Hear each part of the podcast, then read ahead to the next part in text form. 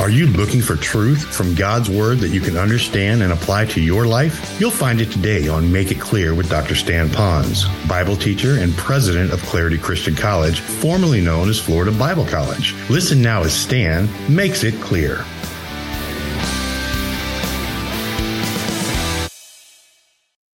Well, those of you who are our guests today, I want you to know that you have come in the middle of a series here on the ABCs of character building. And we're learning from the Bible what the Bible has to say, not only from a biblical basis, what character is all about, but we're singling out each Sunday a particular character trait. And we're learning about that character trait, what it is, what it's not, what it means, how it's found in the person of Christ, and how that we can have that character trait lived out through us as we yield to the Lord through His power. And so this is really a great opportunity for you to come with us and be on this journey. And if you miss some of our messages, you can certainly get them on the internet or you can get our tapes. But today we're in a, a topic today that's called loyalty and like-mindedness. We provided you with some outlines that you can fill in if you'd like, but you may just want to sit back and listen. Let me begin by saying, first of all, this message has been more specifically designed at the beginning for those who already know Jesus Christ as their Savior, because I'm going to be talking about loyalty to those that already know they're going to heaven when they die. How many here you're positive that if you're to die today, you'd go to heaven? Would you raise your hand? All right, that's the group that I'm speaking to. Those of you that aren't certain of going to heaven today by faith alone, I don't want you to sit back and kind of zone out. I'd like you to come up even closer in your mind. I want you to lean into this message because you're going to hear some truths about loyalty from the Bible that you might not have heard before. And I hope that you'll understand it a little bit better and that you then can come to know Christ so that you'll know that it's really through His loyalty that you can be a part of His forever family by faith alone in Christ. Now, in working through this message and doing the research on it and preparing for it, I spent a lot of time. And as I did it, I was talking to various people about loyalty. And I am finding that people today really have a hard time hearing a message on loyalty. And as I sur- surveyed different ones, here are some of the reasons that they have a difficult time really drilling deeply into the concept of loyalty. One is because at one time they had an agreement that was made between them and another person. And that other person, for whatever reason, we don't have, can't chase every rabbit, but for whatever reason, that person broke loyalty. And so now the person who has had disloyalty shown to them, they begin to question well, if that person can go on with life without being loyal, then maybe I could fudge in this life and not be loyal. And so I don't need to hear all this loyalty stuff. I can run my life myself. Then there's another issue. Some people, they have, of course, have been um, reading papers or articles about people that have blindly followed other people. They were loyal to a fault. And I think there are enough of you here old enough to remember the story of Jim Jones and those 900 plus people that were so loyal to Jim Jones and, quote, his cause that they would drink poisoned Kool Aid and thus they all died there, and a few other people as well. And that would be blind loyalty.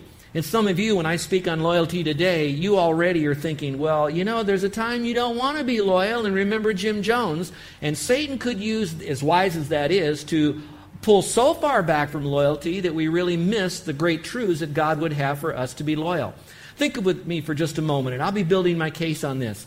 Can you imagine if there wasn't loyalty that was shown between God the Father, God the Son, and God the Holy Spirit, or God the Holy Spirit and God the Son and God the Father, and God the Son, God the Father, God, you know what I'm saying here? That there wasn't that loyalty band or that loyal band together in the Godhead.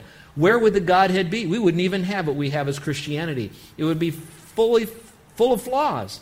And then, because of that loyalty that they had to one another, God displayed that loyalty to us. That when He made a promise to us, He was loyal to His own nature, His own character, and then He fulfilled that promise, and thus we are a recipient of His own loyalty when He sent His Son to the cross to die for us and rise again. And so, yes, it is true. There are people and organizations and perhaps belief systems that at one time we ignorantly followed in, in uh, displaced loyalty. But that doesn't mean that we throw loyalty overboard because loyalty is very, very important for us as Christians. And perhaps today, we are not committed like we once were, that we kind of almost do what we think is right in our own eyes because we just don't like that word loyal because it means submission, it means humility, it means commitment, and we step away from it. And I hope that would not be the case with this church here. Now, those of you that are really on the outside, and you heard the verses read to us by our friend Brian, on uh, one mindedness and like mindedness and unity and same mind, you might be thinking that you've come into a church where the pastor is now experiencing a lot of disunity among its members or the members towards the leadership or even me personally. I have to tell you that that is not the case. God led me to do this with the letter L and loyalty and like mindedness. I believe it's a biblical principle, and I get to tell you, with, with the most authentic heart, I can tell you, that I get to pastor a church where there's an incredible amount of loyalty and like minded in this church. Now, that doesn't all mean that we're going to be right in the center on every issue, but any, any issue that is major, we're together on. And on the minor points, we're still sorting that out and learning how much we could agree even on some of the minor points together. So, you that are guests today, I want you to sit back, relax. You are in a safe faith family where there is a lot of loyalty, but we want to take it to another level as well. Well, going back to this lack of loyalty, I picked up this quote that came from some statistics in the business world for those of you that have been impacted by disloyalty in the business world. It's coming from a book called The Loyalty Effect, and it's written by Frederick Reichheld. And here's what he said Loyalty is dead, the experts proclaim, and the statistics seem to bear them out. On average, U.S. corporations now lose half their customers in five years, half their employees in four years, half their investors in less than one year. We seem to face a future in which the only business relationships will be opportunistic transactions between virtual strangers because people don't make the commitment that they once did. They're not as loyal as they once were. Now, I won't have you do this because I know for some of you this may be too painful. But I would not be surprised that just those here in our auditorium, that you are now suffering pain and maybe a long term pain because of disloyalty in someone in their marital vows to you. You might be living the result of a broken relationship because that person was not loyal to you, but really they weren't loyal to their marital vows, and thus the result is you're living a, a broken relationship from them. And that list could go on. So it can happen in the business professional community. It can certainly happen in marriages. And frankly, it can still happen in churches. As healthy as our church is, I want you to know that Satan would love to divide us because if he divides us, then we begin to major on the minors instead of on the Lord. And that's why a message like this is so important. But yet, like mindedness and loyalty is taught more by, here it is, modeling than it is by telling and sometimes even screaming at people. I find now that as a, as a leader for so many years, I've had to hire people that have worked for me. Yeah, they're working for the organization, and yea, they are working for God, but in a sense, they do answer to me. And I know what it's like to have disloyalty in staff members, and I know the pain and the confusion that it causes. I know what it's like to go away and speak somewhere and then have to always look over your shoulder. What are they doing with the faith family that you love behind your back? And if you don't think that can happen, it can happen. It could happen to people that are far greater leaders than I'll ever be, like King David with his own son, Absalom, that turned the heart of the people away from King David. Now, let me say this again quickly. I am not experiencing that here, but it can happen to any one of us. And so we all go through those types of pain, and I pray that wouldn't be the case. So, yes, I will try to teach you on loyalty and what it really means, but it's going to have to be those of you that are willing to say, you know what, I do want to take the high road. It's less traveled. I really want to show to this world what true loyalty is all about biblical loyalty. Hear what I just said. So, I'm not going to give you some earthy little principles that I can get out of some humanistic book. They're going to come from the Bible. Now, when I do that, I have a problem with that. I have a problem, you know what I mean. But my problem is this one, I'm going to have to approach loyalty from an area or direction you probably have not heard before. So I need you to lean into this as I build my case on biblical loyalty. The second is this. Boy, you're really not going to like this one. I'm going to either have to speak faster than I'm speaking now, or I may go a little bit longer. So you pray for me right now. Either pray that you listen faster, or I'm allowed to go longer. And I can imagine right now what you are praying for. All right. So let's take a little quiz just to see if you're with me on the same page of disloyalty for a moment. So just do this yourself on questions, self evaluation. Number one is this, and I hope you'll be honest, and the Lord knows your heart. Do I share problems I'm having with my mate, or my boss, or my parents, or my church, or with others, instead of the one with whom I'm having the problem?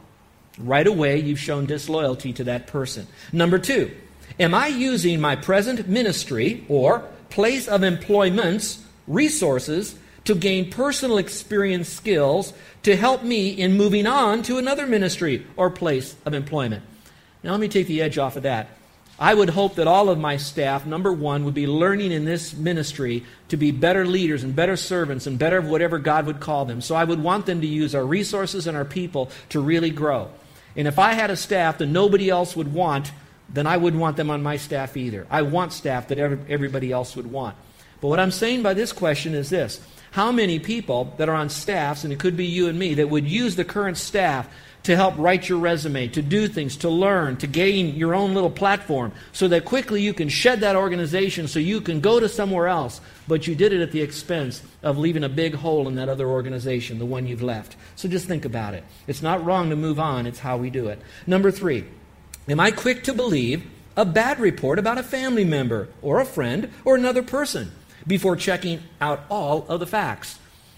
where does loyalty is? We just loyal as the last conversation we've had with someone? And number four, do I give up having mine own way so I can pursue peace with other people? In other words, I'm loyal to the biblical principle of having peace, not at all expense, but at the right expense. And finally, this. This one really spoke to me. Can I tenderly dialogue with someone so we can end in agreement? And so, in other words, if I am with a broken relationship with someone, my, my motive ought to be how can I bring that relationship back together again instead of splitting it even further and splitting that relationship with other relationships, like a bowling ball down an alley and splitting up the pins. I don't want to do that. I want to be a part of something that brings people together. Now, I'd like to teach you a concept. Some of you that are in our leadership classes and have been with me have heard this concept. And I'd like you to maybe think about this and talk about it. I want to talk about unity for just a moment. We're going to assume this room right here represents a principle or an issue that we would be dealing with in marriage, at work, in a committee, whatever it is. This is what we call the unity room. For so many years, we would think that in order to be unified, that we would have to be in the unity room, but really unified is in the center of the unity room. Everybody has to think exactly the same, speak exactly the same, and be exactly the same intensity on each issue. So, in other words, to be in unity, we have to be on top of one another, all stacked up in the very smack dab center of that room. When in reality, as I go through Scripture, it's not necessarily that case at all. There are boundaries, but there's also flexibility. And so, what's really important is allowing a person to come into the unity room, inviting them into the unity room, telling them that they ought to be in the unity room because this is truth and accuracy. But allow them the time to process through their own abilities and understanding to see how close they can get to the center. Instead of quickly marginalizing them and expecting them to have the same passion for that issue that you do or have all the facts that you've had. Now, those of you that are going to go into the ministry, sometimes you're going to serve on a board, and that board will spend months and, and, and, maybe many months discussing something. They throw it to the congregation on one Sunday, and they wonder why doesn't the congregation follow them?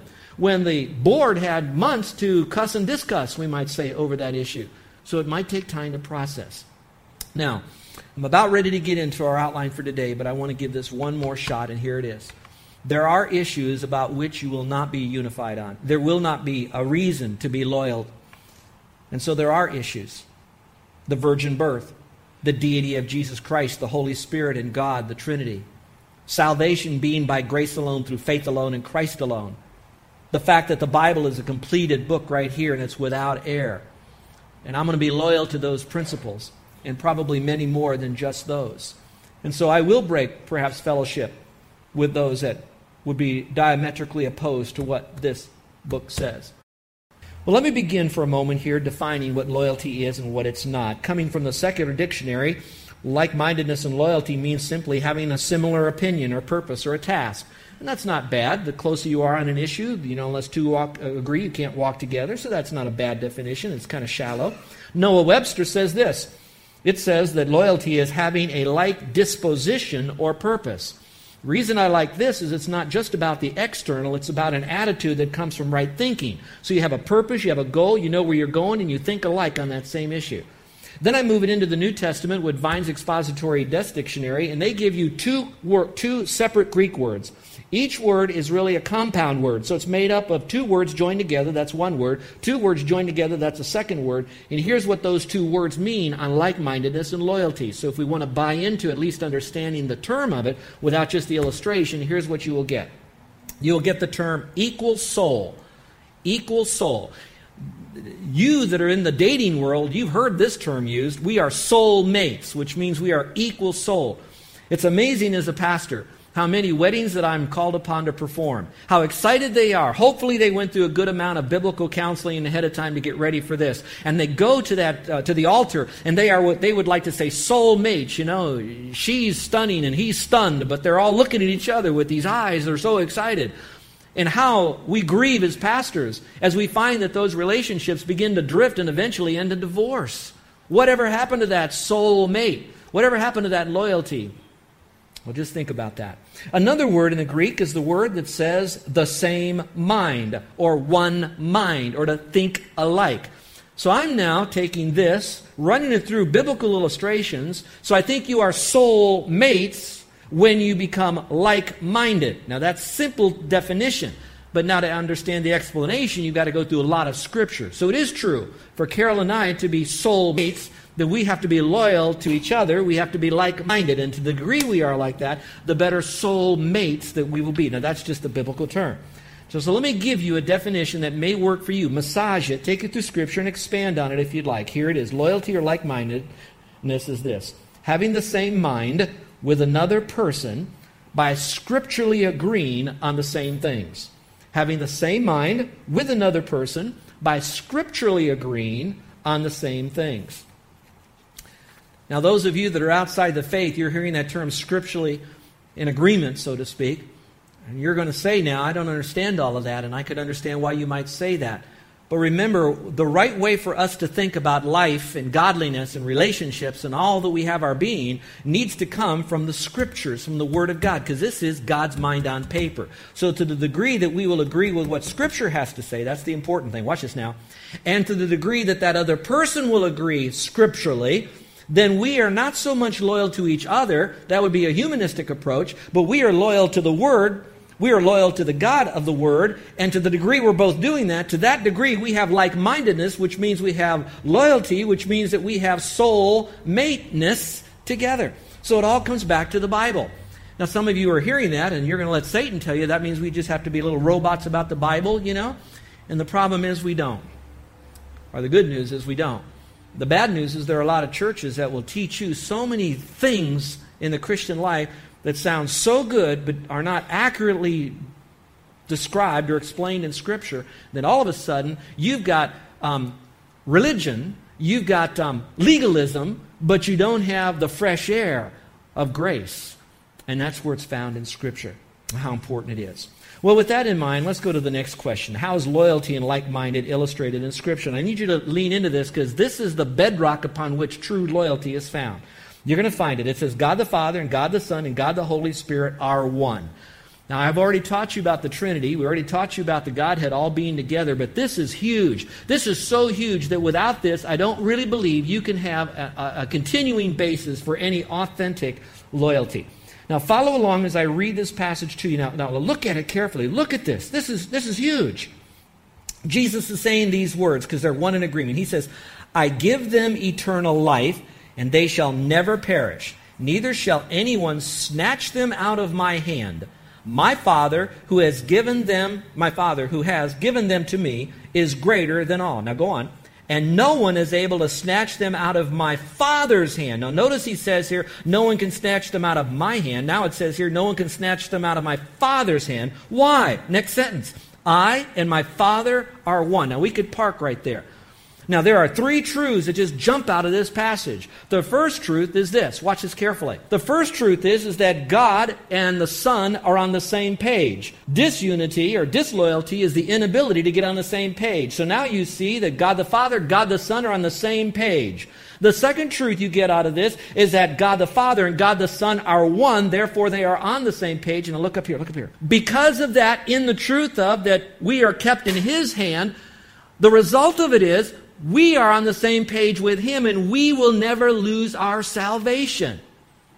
Now, we could talk all about eternal security in this passage, but the reason we have eternal security is because God the Father, God the Son are on the same page because they're one. God the Father holds us, God the Son holds us, and when you got the deity hanging on to us, no one, nothing will ever be powerful enough to rip us out of God's hand. And some of you might say, well, I believe that, but I could take myself out of God's hand. Let me tell you, we are pipsqueaks to God. We cannot take ourselves out of God's hand by our lifestyle, by our thought life, by anything. Once we get into His hand, and we were given into his hand by God himself. It's by faith alone we are now kept by him. Now think about this. Stay with this illustration. Follow with me. Okay, here we are. We're on a busy street. We're going to cross the Poly Highway, and I'm going to take your youngest child or your youngest grandson or daughter. And as we get ready, we come up over here to the street, and I say to him, because I'm a good man, a good father, good pastor, and I want to protect your child, I'm going to say, son, daughter, here, grab my hand. We're going to go across the street. And so we walk across the street. Most of you probably will applaud me for remembering to take a hold of your kid's hand. And so I say, grab my hand and walk him across the street. But that illustration is tremendously flawed because halfway across the street, if your grandchild or child sees money or a ball or a distraction because they're, watch this, holding onto my hand, they could drop my hand, out they go, and they could get killed. That's not what this passage is saying. The passage is saying is God the Father, God the Son are loyal to each other. They're loyal to the truth that says that once we are in His hand, He holds on to us. This is huge. So therefore, He is loyal to us in the commitment to eternal security because He's loyal to each other. So now I take your kid and I'm going to walk him across the street. And I would never tell your child, hold on to my hand because that puts his safety in his own hand of whether he stays connected. No, I'm going to say to your son or daughter, I'm going to say, hey, let me have your hand. I take your child's hand and I hold him in my hand. Now, when I'm walking across the street, I'd like to think that I'm stronger than your child or grandkid is. So while we're walking across the street, your kid now, he decides to bolt from this. And he wants to run off this way or run off that way. Well, what do you think is going to happen when he runs off? I'm not going to let him go. God can't let us go because that would break the integrity of God. So what happens is, is that I'm going to hold on to your kid. Now, he may quickly jerk from me, and when he does, he's going to get way out there. When he gets that far away, what do you think I'm going to do? What would you think you'd do? You'd take that kid and you get right back. Now, when I pull him back, because I don't want him to get hurt, he's running across the street, I pull him back, that pain is going to be there, that little bit of momentary pain. So the loyalty is God holds on to us. We might try to drift from him by whatever choice we make, but we will never get so far that we'll break from his hand. He keeps us. The Godhead, the Godhead keeps us. So that means I will never, ever, ever lose my salvation. So if you want to know anything about loyalty, it's found in the Godhead and the promise that he makes to us that he can keep. I am so sorry for any of you that have had disloyalty shown to you. A boss who defrauded you, a mate who's defrauded you, a child who was not loyal to you and spoke against you behind your back. I feel for your pain. I pray that through this message that we will be more loyal to one another than we were before this message. But I can't even promise that. But I can unashamedly and confidently say, the Lord will always be loyal to you because he was loyal to each other. And now the bottom line is, will we be loyal to him? Let's go a little bit further here. So, God the Father, God the Son, they're all one. They're loyal to each other. Look at the second bullet point. It says God's children should be in agreement with God the Father, God the Son, and God the Holy Spirit. Now, I'm going to read this a little bit longer passage, but get your pen out because this is huge. You have the Godhead in agreement. Now, we should be in agreement with the Godhead on loyalty. And here's what Jesus says in John 17, that great unity passage, that great unity prayer. He says, I pray for them, the disciples, and for us who would come afterwards I do not pray for the world, but for those whom you have given to me. So again, for those that know Christ as Savior, He's praying for us in the future. Those of you that have not trusted Christ, He wants you to be a part of His family, but right now He says 2,000 years ago He's praying for us. You can be a part of that if you get into the family by faith. Then it says, For they are yours. So the Son is talking to the Father. You've given them to me, those new Christians, and I'm giving them to you. And then it says, and all mine are yours. You can underline that. All that I have belong to you. Now notice the rest. It says, and yours are mine. So now you have God the Father, God the Son loyal to each other. Now you have God the Father, God the Son loyalty to us. And look at the result. Look at it. Look at it. It says, and I am glorified in them. Now I'm no longer in the world, but these are in the world, and I come to you, Holy Father. Keep through your name those whom you have given me, and now circle this phrase, that they may be one as we are. So look up here again. This is huge. God the Father, God the Son, the whole Trinity is all together. Now he says, I want us to be together with him. And he says, now, if I could be on the same page with God, then I can also be on the same page with each other, with one another here, because we are all wrapped up into the eternal spiritual matter. And I know this gets woo woo woo with some of you. Maybe I could say it another way. You believers will understand what I'm saying. Those of you that are on the outside, it's going to sound kind of squirrely, but it's really not. So listen up. Since we know the Godhead is together, we're not going to argue that fact. We also know that when I've been accepted in the beloved one, I've been born again and I have a divine nature. I'm also partaker of his divine nature, which is unified. So now I have the unified Godhead, watch this, living inside of me, right here. So the Godhead is not duking it out inside of me right now. He is all one.